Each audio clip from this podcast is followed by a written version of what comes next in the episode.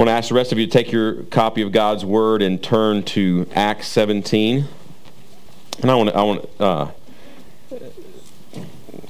say something here before we dive into Acts 17. Um, a lot, a lot of very kind words said uh, after last week, and a lot of things throughout the week. A lot of discussion that went on throughout the week about the Lord's um, uh, new call on my life, and um, uh, in, as far as uh, a ministry position goes.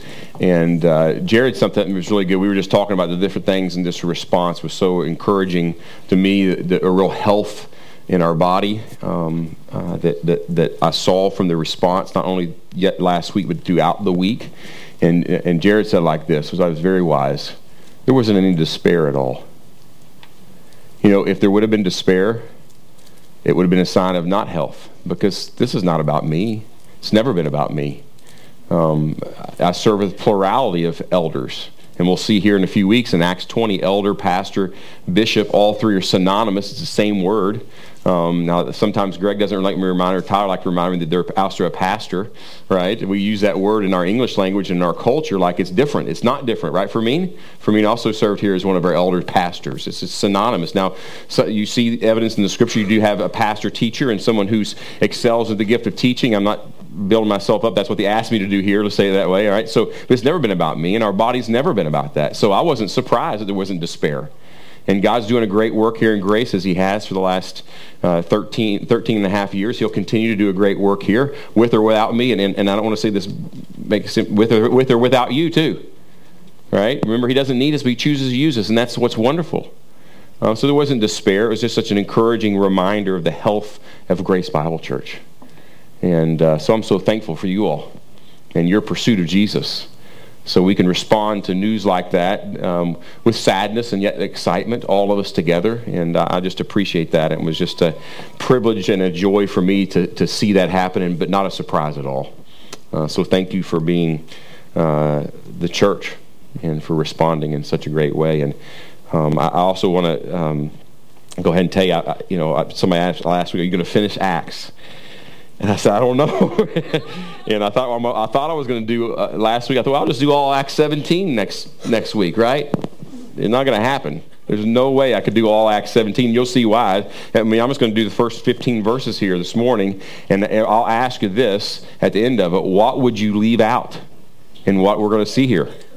Unless you all want to stay two hours this morning and two hours for the next however many weeks. I don't think that's the case, but uh, uh, just to let you know, I don't think that um, that's going to happen, but who knows? We'll trust the Lord. Let's just take what we have before us and be faithful here, right? And be in God's will today, and then seek Him and try to be in His will tomorrow and be in His will the next day. And guess what? In three weeks and four weeks and five months and five years from now, where will we be? In the will of God. So we're going to take this passage this morning, Acts 17, 1 through 15, um, in our series on the book of Acts, Missio Dei, the mission of God. And um, the, the, the title of the message this morning is Turning the World Upside Down. Turning the World Upside Down. Let's, let's pray. Lord, we ask again, um, as we do, as we gather each Sunday, for you to do what only you can do, Lord, and that is to make your word come alive in our hearts, to change us from the inside out. Lord, I pray as we, we read your word and as we study your word this morning, as your word is explained and exclaimed, uh, Lord, that um, we would embrace it, that we would believe it with all that we are, and Lord, it would make a difference in all that we are. And pray this in Jesus' name. Amen. Let me ask you a question this morning. How many of you all here this morning have ever heard of a pineapple upside down cake? Anybody ever heard of that? Now, would anybody ever admit to eating one of those? All right? Who actually thinks they're pretty good? I'd say pretty good, you know. Now, some of you may think, they're pretty good and say, man, that, this, that had a funny effect on me because some of the, the pineapple upside down cake that they make, they pour rum over top of it. Uh, so uh, maybe that's why you like it. I'm not sure. But uh, the pineapple upside down cake, uh, it, it's, it's, it, I think it's pretty good because I like pineapple. If you don't like pineapple, you're probably not like, like a pineapple upside down cake. Um, but uh, if you're not familiar with a pineapple upside down cake, let me give you help you understand about a pineapple upside down cake. Say that 10 times real fast. So what happens is you start with the pineapple in the bottom of the pan. You actually mix it with a bunch of stuff, sugary stuff, and, and then you put the pineapple on the bottom of the pan. Then you take the cake batter mix that you've made and you pour it over the pineapple, which is on the bottom of the pan. Then you bake it and you take it out of the oven, and you're supposed to wait, I think, five minutes, something like that. And then you flip it, all right, and it comes out on a plate, and you pull it off, and guess where the pineapples are? They're now on top of the cake. All right, now they call it pineapple upside down cake because you basically make it upside down. Most of the times you, ha- you, you start and you put the topping on last. Here you put the topping on first, so they call it a pineapple upside down cake. And in reality, when it's all said and done, I think they've misnamed the cake. It, it, it, sh- it should be, instead of be called a pineapple upside down cake, it should be called a pineapple right side up cake. Think about it. Who eats it like the other way? It's right side up. All right, the topping is right where it's supposed to be when it's all said and done, on top of the cake. Now, don't anybody ever try to make a chocolate upside down cake. It will not work, and I will not eat it. All right, and I love chocolate, but you better put my chocolate on top. All right, and that's where the pineapple ends up. It's the pineapple right side up cake. And you're probably wondering, what in the world does this have to do with Acts 17? How does it relate to Acts 17? Uh, I'm not making one today, no. Um, if you're not asking that question, how in the world this relates to Acts 17, and I'm not making one today, um, but if you're not asking that question, you should be asking that question. Why in the world we bring a pineapple upside down cake to Acts 17? Well, the pineapple upside down cake is a lot like our lives. I want you to think about that with me. When God made the world and mankind, things were right side up. Everything was good, and, and mankind had a, a special, unique relationship with the Lord. It says they walked with the Lord in the cool of the day, and they had this conversation going on. There was nothing that would hinder the relationship. And then Genesis 3 comes, and Satan comes and tempts Adam and Eve, and they both fall. They both sin. They both uh, do what God told them not to, to do. And all of a sudden, right side up becomes upside down and they're no longer in a right relationship with God. There's now sin between them. They're separated from God. Things are now upside down. And the whole Bible is about making things right side up again. And very much like that pineapple upside down cake. And in Genesis 3, and specifically Genesis 3:15, God promised to send one who would make things right again, to turn us right side up. And you see that here in Genesis 3:15. And I will put enmity between you and the woman, and between your seed and her seed. You, he shall bruise you on the head, and you shall bruise him on the heel. Now, this is, the, uh, this is after Adam and Eve had sinned, and this is actually part of the curse, and this is speaking to the serpent, who we know to be Satan. And this is what he says I'm going to put enmity. There's going to be conflict between you and the woman, and, and between your seed and her seed. So it's going to be down the line. And uh, people who come from her, all right, and people who follow after you. He, shall, oh, now, my goodness, now this seed has become a personal pronoun masculine. You see that? He shall bruise you. It's going to be a man. And what will he do? He will bruise you or crush you on the head, and you shall, you know, some translations say, and in so doing, you shall bruise him on the heel. Which is the fatal wound? A head wound or a heel wound? A head wound is the first prophecy of the Lord Jesus Christ who would come and, when he, and by dying and rising again, he would crush Satan's head. He would conquer sin and death, and he would take what had been turned upside down and turn it right side up. And everything would be like it's supposed to be. The topping would be on the top. How God intended it. Therefore, those who trust in the provision of the seed that was to come, who now we know who has come, they will be made right with God. They will be turned right side up. Now, from the world's perspective, those who place their trust in Jesus Christ are what? Upside down. Go tell someone that you've become a Christian who doesn't know the Lord, and they're going to think, woo, all right, you're a little goofy. There's something wrong with this person, especially if you've really been transformed by him. I think about my good friend Bob Warren, who passed away a couple years ago. When he was playing the NBA, he was actually with the LA Stars at the time. He ended up playing his last part of his his career with the San Antonio Spurs back in the old ABA, and not many of you been in here remember that. Red, white, and blue basketballs, Dr. J, Big Fro, stuff like that. A few of you remember that. But he was there, and um, and the Lord opened his eyes, opened his heart to the gospel, and he repented and trusted in Christ's provision for his sin. And he went home and told his wife, and she told him to go to hell and left him right there on the spot. Why did she do that? Because she thought he had been turned upside down. That's the world's perspective and those who follow Jesus Christ. We're the ones that are upside down. But when God looks at things, he sees it the other way. When we follow after him and we trust in the Lord Jesus Christ, we're then right side up. and I think I'm going to stick with God's perspective on this, how he looks at things that we who follow Christ are right side up. We're right with him. And in Acts 17, when Paul and his missionary team come to Thessalonica and preach the gospel, some people believe while others get angry, and we'll see that here in a second. And those who get angry go on go to the governing authorities in verse 6 and say, now some of your translations will say something different, but I'm just going to give you uh, the, the, the translation that I'm using on this particular verse. Actually, my translation says something different, but it says, these men have turned the world upside down. Some translations says, have upset the world. That's the NASB, the New American Standard says, have upset the world. Now, you, you ever heard of the, the, the, the term or uh, saying, don't upset the apple cart?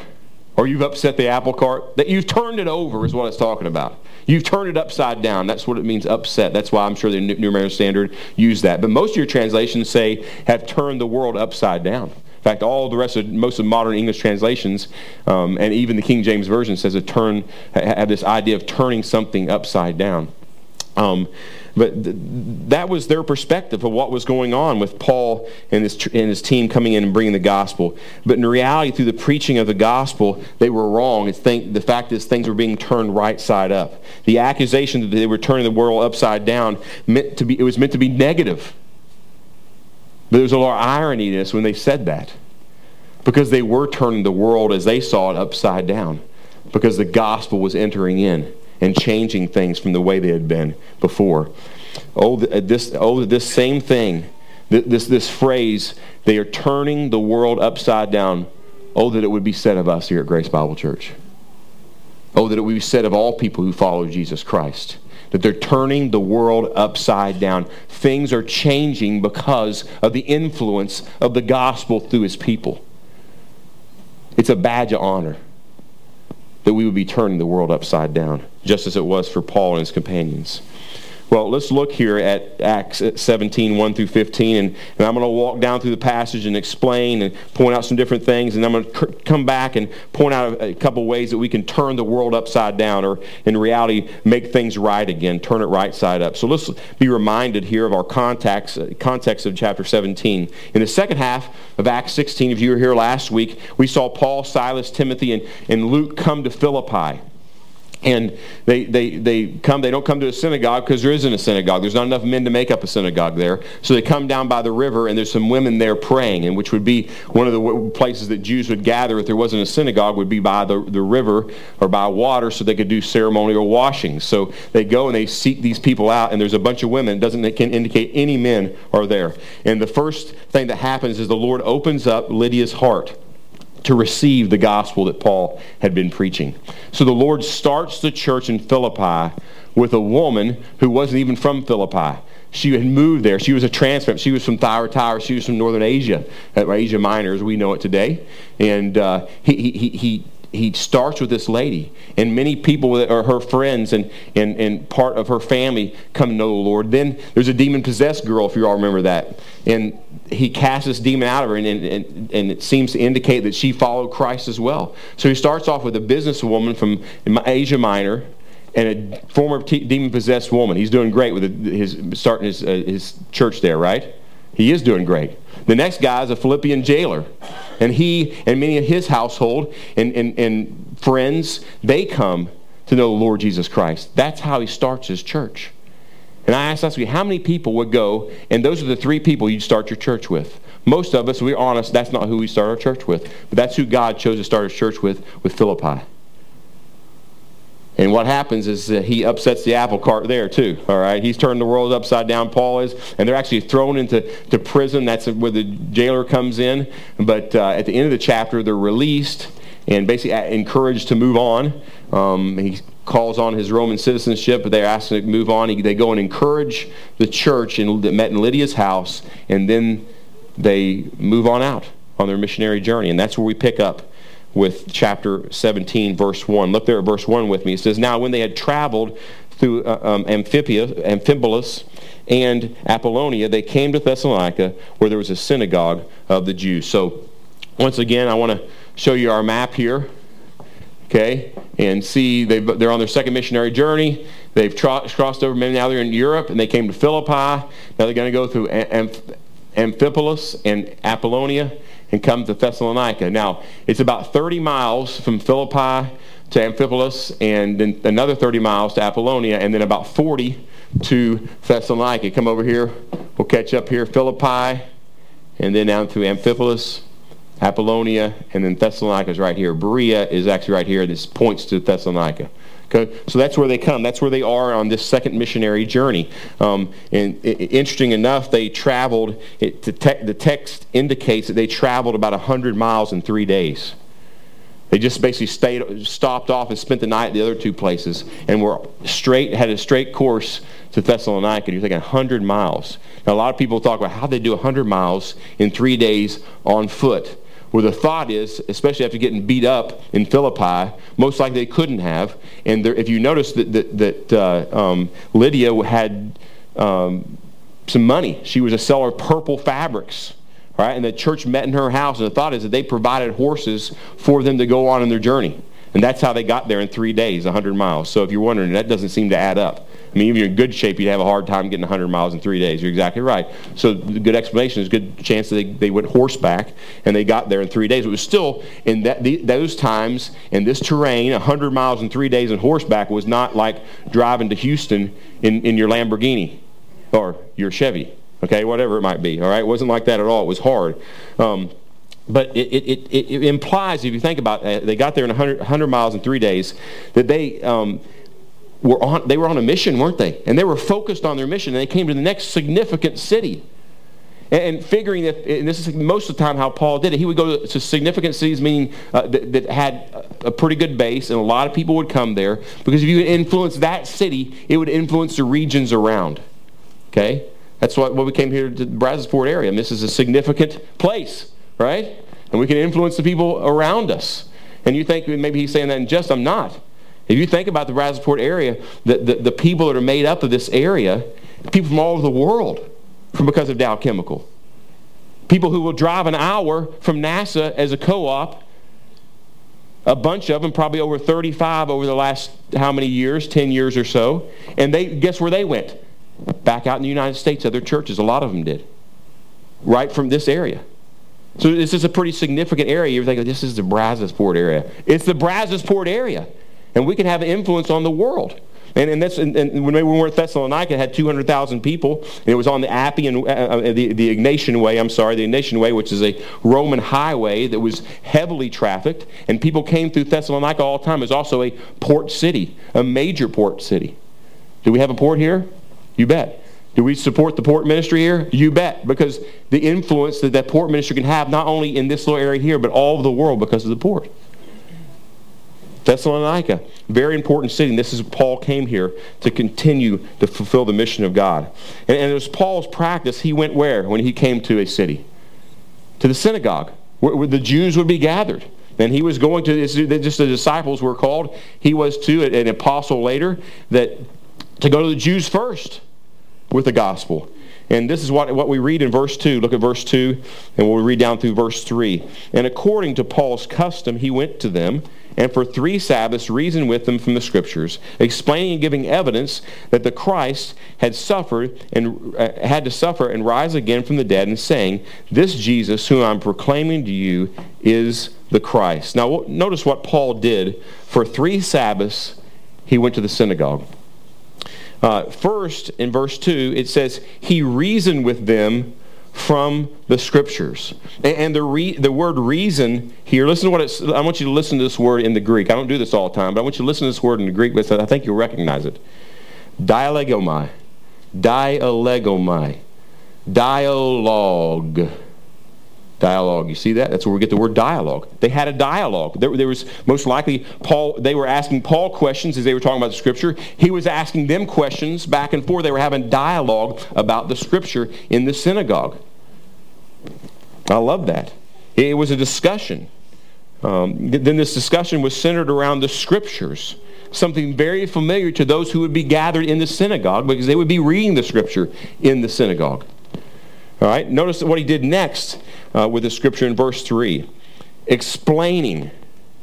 And the word means opening the scriptures. It's the same word used of, the open, of opening the spiritual eyes. If you remember in Luke 24, when uh, after Jesus is risen again, again, a couple of disciples are on the road to Emmaus. All right, they're they're on their Emmaus walk. This was the original Emmaus walk the most significant Emmaus walk ever, all right? They're walking along, and then Jesus appears to them.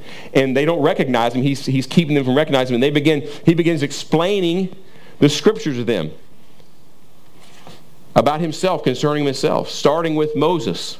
It says, meaning the, the Pentateuch, the first five books of the Bible. This is what was going on. He's explaining this. Look what it says after Jesus left them. Then their eyes were opened, and they recognized him, and he vanished from their sight. They said to one another, Were not our hearts burning within us while he was speaking to us on the road, while he was explaining the scriptures to us?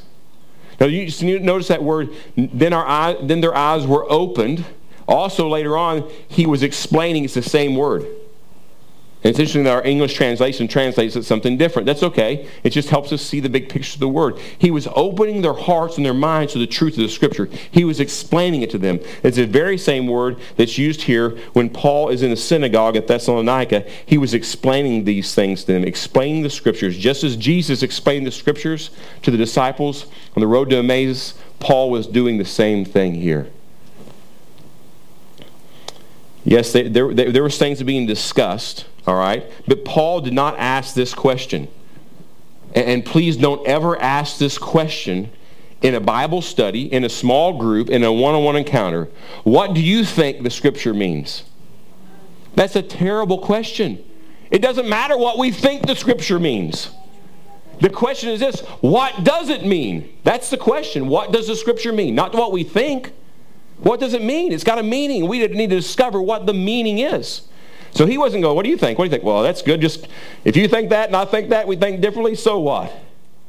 That wasn't the kind of discussion going on here. He was bringing them to a conclusion to explain them what they actually meant.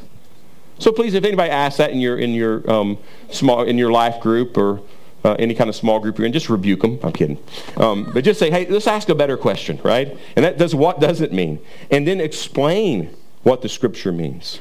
So we see that Paul reasoned with, and he explained the scriptures. Then notice a third thing that he did in verse 3 giving evidence. Some translations say demonstrating, proving, showing that what he had to say was true. He was proving it. He pointed to certain passages of scripture that help explain others. And, and what did the scripture what did the scripture prove? Look at verse 3 again. Giving evidence, here's giving evidence or proving that the Christ had to suffer and rise again from the dead and saying, This Jesus whom I'm proclaiming to you is the Christ. What scripture would he have used to prove that Christ had, had to suffer and die and rise from the dead? What scripture would you use outside the New Testament to prove that? There's a lot of them. I mean, a ton of them. And I'll just give you a few, and maybe these are some that Paul might have used. Look at Isaiah 53, 5 through 6. But he was pierced through for our transgressions. He was crushed for our iniquities. The chastening for our well being fell upon him, and by his scourging we are healed. All of us, like sheep, have gone astray. Each of us has turned to his own way, but the Lord has caused the iniquity of us all to fall on him. Maybe that's what Paul used there in this time, in his, in his time there in the synagogue. Another one, Psalm 22 1. My God, my God, why have you forsaken me? How about Psalm 16:10, "For you will not abandon my soul to Sheol, nor will you allow your Holy One to undergo decay." And guess what? His Holy One, the Lord Jesus Christ, did not undergo decay because three days later he rose again. And maybe these are some of the scriptures that Paul used to prove, to, to, to, to uh, show that what he said was true. And, and indeed, it was Jesus who was the Christ that was promised to them. He was their long awaited Messiah. The text tells, tells, us that Paul then reasoned with, he explained, and he gave evidence for, listen, three Sabbaths. Three Sabbaths. So he's at least there two weeks or a little bit more. Maybe he came on it the day before the Sabbath and then showed up the next day. We don't know, but maybe three weeks that he was at least there, and he's he's he's with them. And, and I think this shows that he's not he's not just doing this reasoning, explaining, and giving evidence with no heart. That he loved these people. He was patient with them. He said, "I'll be back next week. Let's talk about this some more." And I'll be back next week and let's talk about this some more. And I'll be back next Sabbath. Let's talk about this some more. Because he loved them. He wanted them to come to the saving faith in Jesus Christ like he had come, so he, they could be freed from the penalty of their sin like it happened to him. And some people ask, what in the world was he doing the other time during, between those Sabbaths? Well, if you go read Thessalonica, he talks about how he didn't charge them anything. He, he worked as a tent maker in Thessalonica. And it's amazing. Go read 1st and 2nd Thessalonians, and all of a sudden you come back and say, oh, that's what was going on there. And he kind of fills it fuller because he, he goes back to their first meeting and their relationship he had with his church at Thessalonica. But he loved them. And he, and he takes the time to explain and to, to, to reason with them and to give evidence of that Jesus truly was the Messiah. And no doubt Timothy, who was with Paul, may have been reminded, must have been reminded of this time in Thessalonica when Paul would later write to Timothy in 2 Timothy 2.15. Listen to what he writes to Timothy. Be diligent to present yourself approved to God as a workman who does not need to be ashamed, accurately handling the word of truth. I think here we have a great example of Paul accurately handling the word of truth. And surely because Timothy was with him here, when Paul wrote this, he had seen it modeled in Paul. Timothy wrote, read this and says, Y'all, I remember that. When we were at Thessalonica, this is exactly what Paul did. I don't think it's the only time he did it, but it's evident here. He sees it modeled. Well, what would the result of Paul's ministry there in the synagogue for three Sabbaths in Thessalonica be? What would the result be? Let's discover that. Look in verse 4. We'll read down through verse 5. And some of them were persuaded and joined Paul and Silas, along with a large number of God fearing Greeks and a number of leading women. But the Jews, becoming zealous and taking, down, uh, taking along some wicked men, now, now I love what the King James says here, um, taking certain lewd fellows. And that lewd is not good. That may be worse than wicked. All right, and some trans- one translation says scoundrels. All right, it takes these bad men, all right, from the marketplace, formed a mob and set the city in an uproar, attacking the house of Jason. They were seeking to bring them out to the people. Now, this shouldn't surprise us, should it? If you just think about the book of Acts so far. The gospel is preached, and you have division immediately. I just want to tell you guys the gospel does not bring peace to the world. In, in one sense, it doesn't at all. It brings division because there's always going to be two different types of groups. There's going to be those who believe, these, these Jews and God-fearing Greeks and, and leading women. Think about this, the diversity of that. I love it. In Galatians 3.28 it says this, There is neither Jew nor Greek, neither slave nor free man. There is neither male nor female, for all are one in Christ Jesus. And you see that over and over again throughout Acts. There's people from all walks of life, male and female, um, Jew and Greek, all right? All, all, over and over again that, that the Lord's opening the heart to the gospel. So you have that response. And then you have other people, and just like here, they, they violently reject these wicked, lewd men.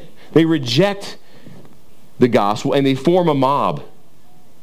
They, they get people all worked up to, to hate the apostles, to hate Paul and his missionary team.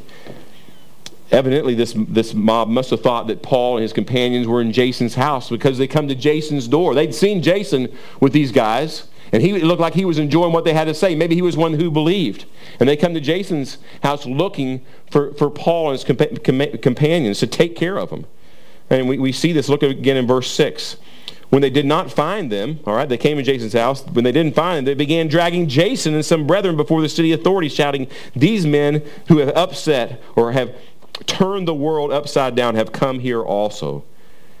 So they don't find them at Jason's house. So they drag Jason to the city authorities and say, it says they shout this. These men who have turned the world upside down have come here also. What they're shouting. And they got Jason, and he's in cohorts with them. So what do we do? Well, they sure had turned the world upside down. And in doing so, they had turned it right side up through the preaching of the gospel. It's all a matter of perspective, isn't it? Well, however, if we are preaching the true gospel, then the world always thinks that we're turning the world upside down. We're turning over their apple cart. Things are going smooth. Why do you got to bring that into this? You know, I don't don't bring bring religion into this. You ever hear that? Well, we're not. I'm not I don't discuss politics and religion. It's a lie. They talk about it all the time. This is when all of a sudden hits home. They don't want to talk about it. And when the gospel comes forth, part of the gospel is people have to see their sin. How many people just love to see their sin? Even if a believer. Nobody loves to see their sin. And if you're not a believer and don't have hope in Jesus Christ, you hate to see your sin. And if we're preaching the true gospel that first starts with the fact that we're sinful and separated from a holy God who created the world, then it's going to turn some people off. Some people are going to be upset. No, I don't talk about that. We're just not a place that we talk about that. That's personal. Yeah, but it's not. Eh, eh, eh, no, the truth is, it's not personal. It, it, it is private, but it's not personal in a sense. All right? I mean, I mean, it is personal, but it's not private. We, we got to share it, and we got to talk to people about it. And, and they were messing things up. They were messing with the status quo here, the status quo here in Thessalonica. And that's what happens when you bring the gospel to bear on the lives of people. Well, look what happens in verse 7. And Jason has welcomed them and they all act contrary to the decrees of Caesar, saying that there is another king, Jesus. They stirred up the crowd and the city authorities who heard these things, and when they had received a pledge from Jason and others, they released them. So the Jews who were part of this mob were angry. They were so angry, listen to this, that they committed treason. Think about this with me. The Jews, a part of this mob who are angry about the gospel being preached, and they go to Jason's house, rip him out of the house, present him for the authorities, and, and they, they, they, they, they say, what do they say about him? They say that they're contrary to the decrees of Caesar. If a Jew says that, they're committing treason. Why would I say that? Because they're setting Caesar up as an authority over Yahweh, their one true God. Why do I say this? This wasn't a civil matter. This was a spiritual matter. They hadn't broken any law. And yet they're going to they're so mad that they're going to go and say Caesar's our king. That's what they're saying. We're going to call upon Caesar and his laws to take care of these guys. And in so doing, when a Jew does that, they're rejecting the God that called them as a nation. They're rejecting Yahweh. They're committing tre- treason. It's, it's ironic that they do this because they're basically saying, no, they're committing treason. No, they are. Because they're saying Caesar's our God and not the one true God. It seems then that they forced Jason to, to post bail. We're not sure exactly this, they, they, what goes on here and the understanding of um, this pledge from Jason and others. Um, maybe, maybe, they forced him to post bail and maybe promise to ask Paul and his companions to leave town. We don't know the whole agreement here, but that's what it says. Verse 10 then, it says, The brethren immediately sent Paul and Silas away by night to Berea. And when they arrived, they went into the synagogue of the Jews. So Paul and Silas are sent away to Berea. And it's understood, as we'll see later, that Timothy was with them as well. Um, but let me show you the map again. Okay? So now, all right, they're going from Thessalonica to Berea. All right? This little trip here. And they send them away by night for, I guess, protection here. And they come from Thessalonica to Berea, right there. So now they find themselves in Berea on this missionary journey. And when they get to Berea, they again go where? To the synagogue, because that's where the Jewish people would be. Me, and, and no doubt they reason with and explained and gave evidence from the scriptures that Jesus Christ was the Messiah. That's what they did. Notice in verse 11 what it said of the people that met with, they met with in Berea. I love this verse. I've quoted it many times. Now, these men were more noble minded than those in Thessalonica, for they received the word with great eagerness, examining the scriptures daily to see whether these things were so. Wow. Noble minded. And why were they noble minded? It says right there because they, they, they received the word with great eagerness, examining the scriptures daily to see whether these things were so. I love this. With great eagerness. There was a hunger for the word of God, and they expected it to do something in them and for them. Is there an eagerness in your life for the word of God? Is there an expectation? I can't get enough. I'm hungry for the word of God. Well, if you know him, there should be. That should be a part of our life. There should be an eagerness to take in his word. And, and, and you've heard this saying too there's proof in the pudding. Uh, there, there's, there's proof in the pudding. What do I mean by that? Well, how was there proof in the pudding that they eagerly, they eagerly sought after the word of God with great eagerness? Because it says they examined the scriptures daily to see whether the things were so. They were so hungry they got in the scriptures daily. That's amazing. Daily, they got into scriptures to see if these things were so that Paul had said.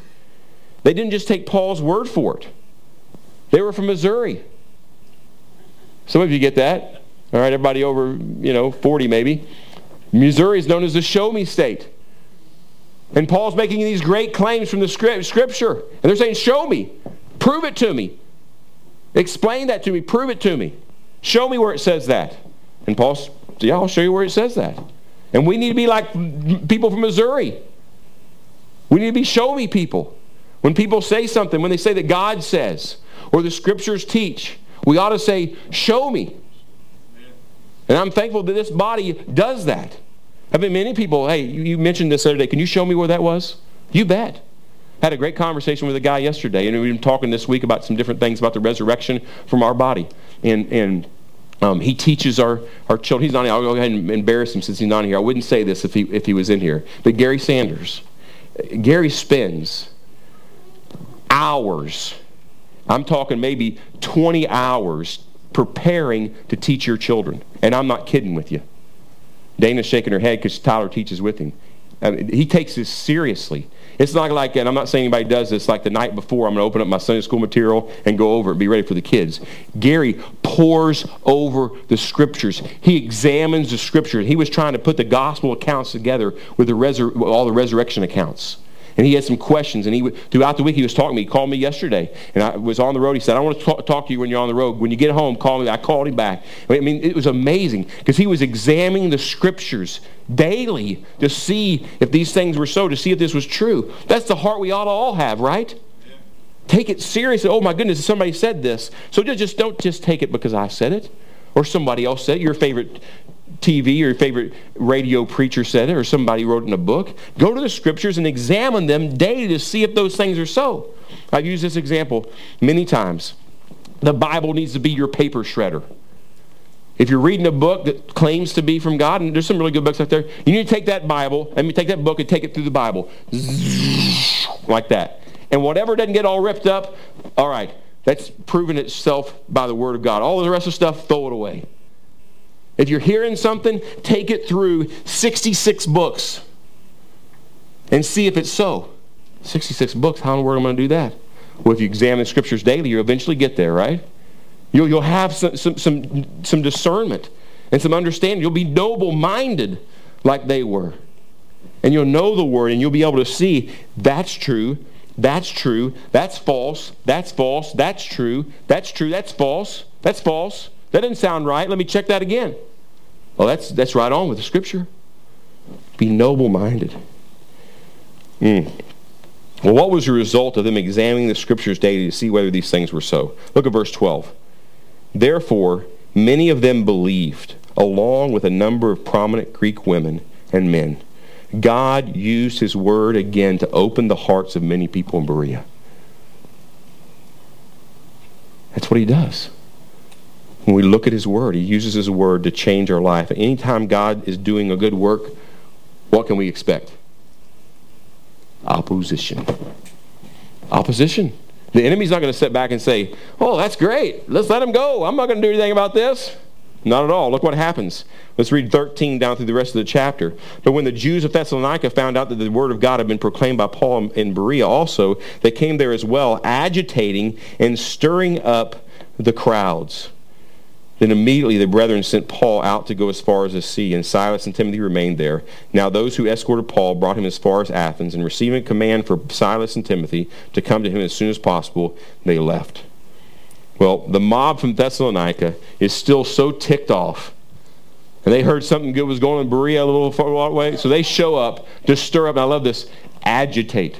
You guys got to add, most of us, our new washer doesn't have an agitator.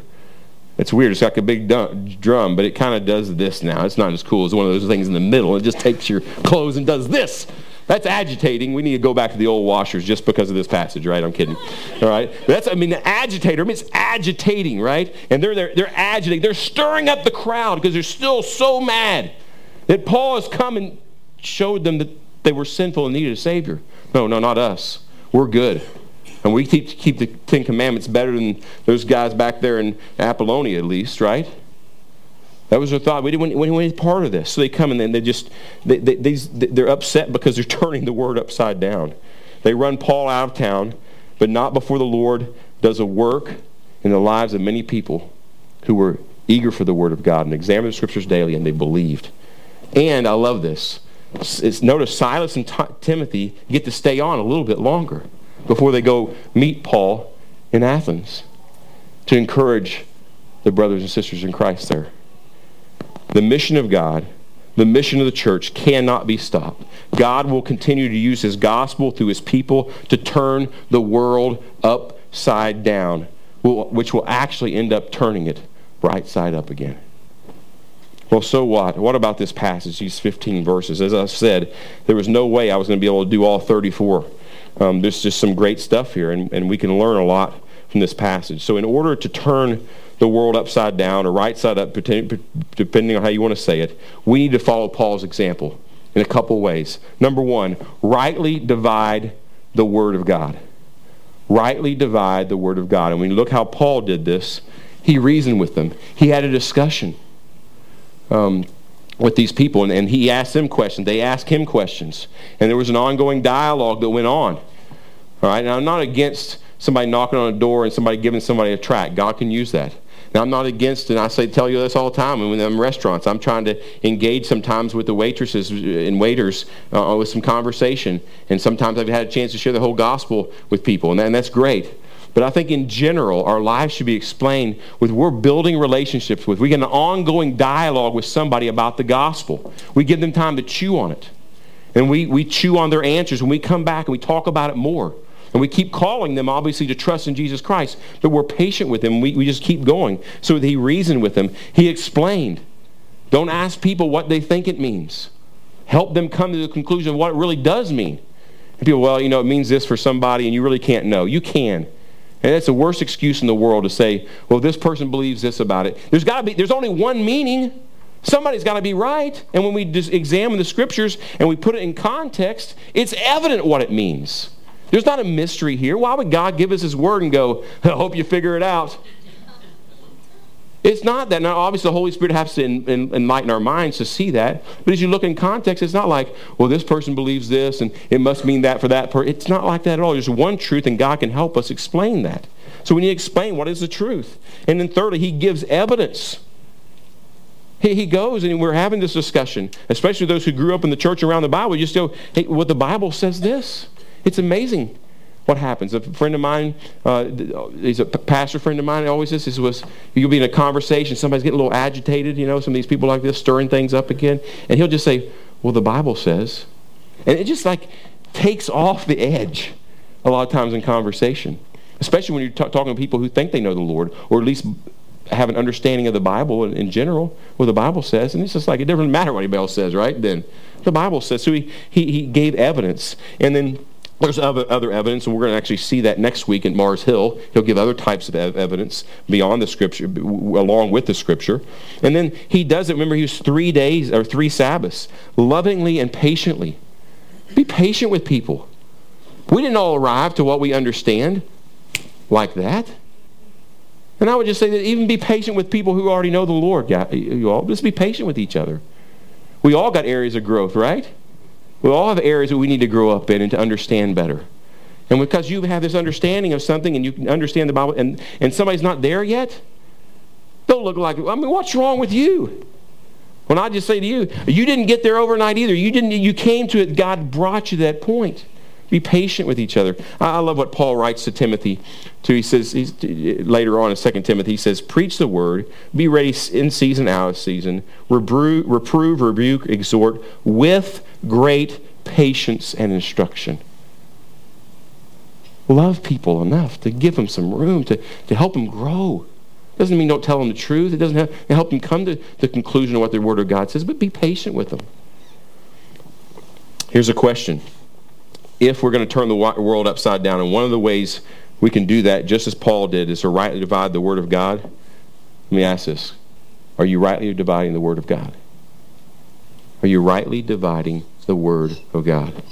Are you doing are you reasoning with people, explaining to people, giving evidence, and doing it lovingly and patiently? My prayer is that we will for the glory of God. Secondly, to turn the world upside down, we need to receive the word with eagerness, examining it daily. Just like he did in Thessalonica. Remember, Luke, he, he, he commended the Bereans. Luke is the author, obviously, of Acts, uh, the human author, for, for, and, he, and he commends them by calling them noble minded. Oh, that we would be called no, noble minded. What, what a compliment. And those who are noble minded are those who are receiving the word with eagerness. Can I ask you a question? You don't have to answer me. Did you come on Sunday mornings expecting the Lord to speak? You don't have to answer that question. Do you come on Sunday mornings expecting the Lord to speak to you? If not, you should. We read His Word every week together. You know, we heard the Word of God spoken through the, the, the mouth of Chuck this morning as he read in John. That was God's word. And I love that he said, the word of God. That's what it is. We heard, I, we, I didn't even have to get up here. You're probably thinking, I wish you wouldn't have, right? But just Chuck right there. We heard God's word. Do we come expecting to hear God's word? Or just something read from a book? come with eagerness, expecting God to speak. And then, then the other question is, are we examining it daily? And when we examine it daily, are we expecting God to speak to us daily? We don't have to be here in this building or in the new building that we're going to have. We can do it daily. Are you examining the scriptures daily? So God can grow you and make you discerning so you can take all that I say and say, okay, is that true or not? And everything else you hear.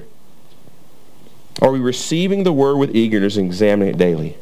By God's grace. Let's be about that. Because if we do, if, if, if we do rightly divide the word of God, and if we do receive the word with eagerness, examining it daily, guess what will happen? We'll turn this world upside down. And in so doing, we'll turn it right side up again. Through the power of the gospel. Well, let me ask one more question before our time's done. Have you been turned upside down? Or in reality, have you been turned right side up by the gospel? Have you come to understand that God is holy? He created this world. He rules over all. And God says that we too must be holy. We must glorify Him with our lives, Get, make, make it all about Him. And the Bible says we don't do that. We sin and we fall short of His glory. We don't hold Him up, we hold us up. And the Bible calls that sin, and he says that that sin separates us from God. And we deserve God's right judgment because of that sin, because of that making us out to be God. But God, being rich in mercy because of his great love with which he loved us, he sent Jesus to pay our penalty, to pay for our sin, so that we might be made right with God. Therefore, having been justified or made right with God through faith, we are at peace with God through our Lord Jesus Christ. You can have peace with God through Jesus Christ by trusting what he did for you through his death, burial, and resurrection. And then he'll make your life, which is now upside down, he'll flip it right side up. And you can be all that God wants you to be. You can then glorify God and know that you're forgiven and free. And my prayer is you haven't done that that you do that today. Don't wait. Do it today. Let's pray. Lord, thank you so much again for your word. Lord, I pray that we would be people that the world looks at because of the message and the life that we live, that it looks like we're turning the world upside down. Well, Lord, remind us it's all about perspective, that when we're doing that, we're really turning the world right side up so that people can have a relationship with you, their creator. Would help us this week to rightly divide your word and to receive your word with eagerness and examine it daily so that you might use us to fulfill your mission in this world. Pray this in Jesus' name. Amen. Would you stand as we continue to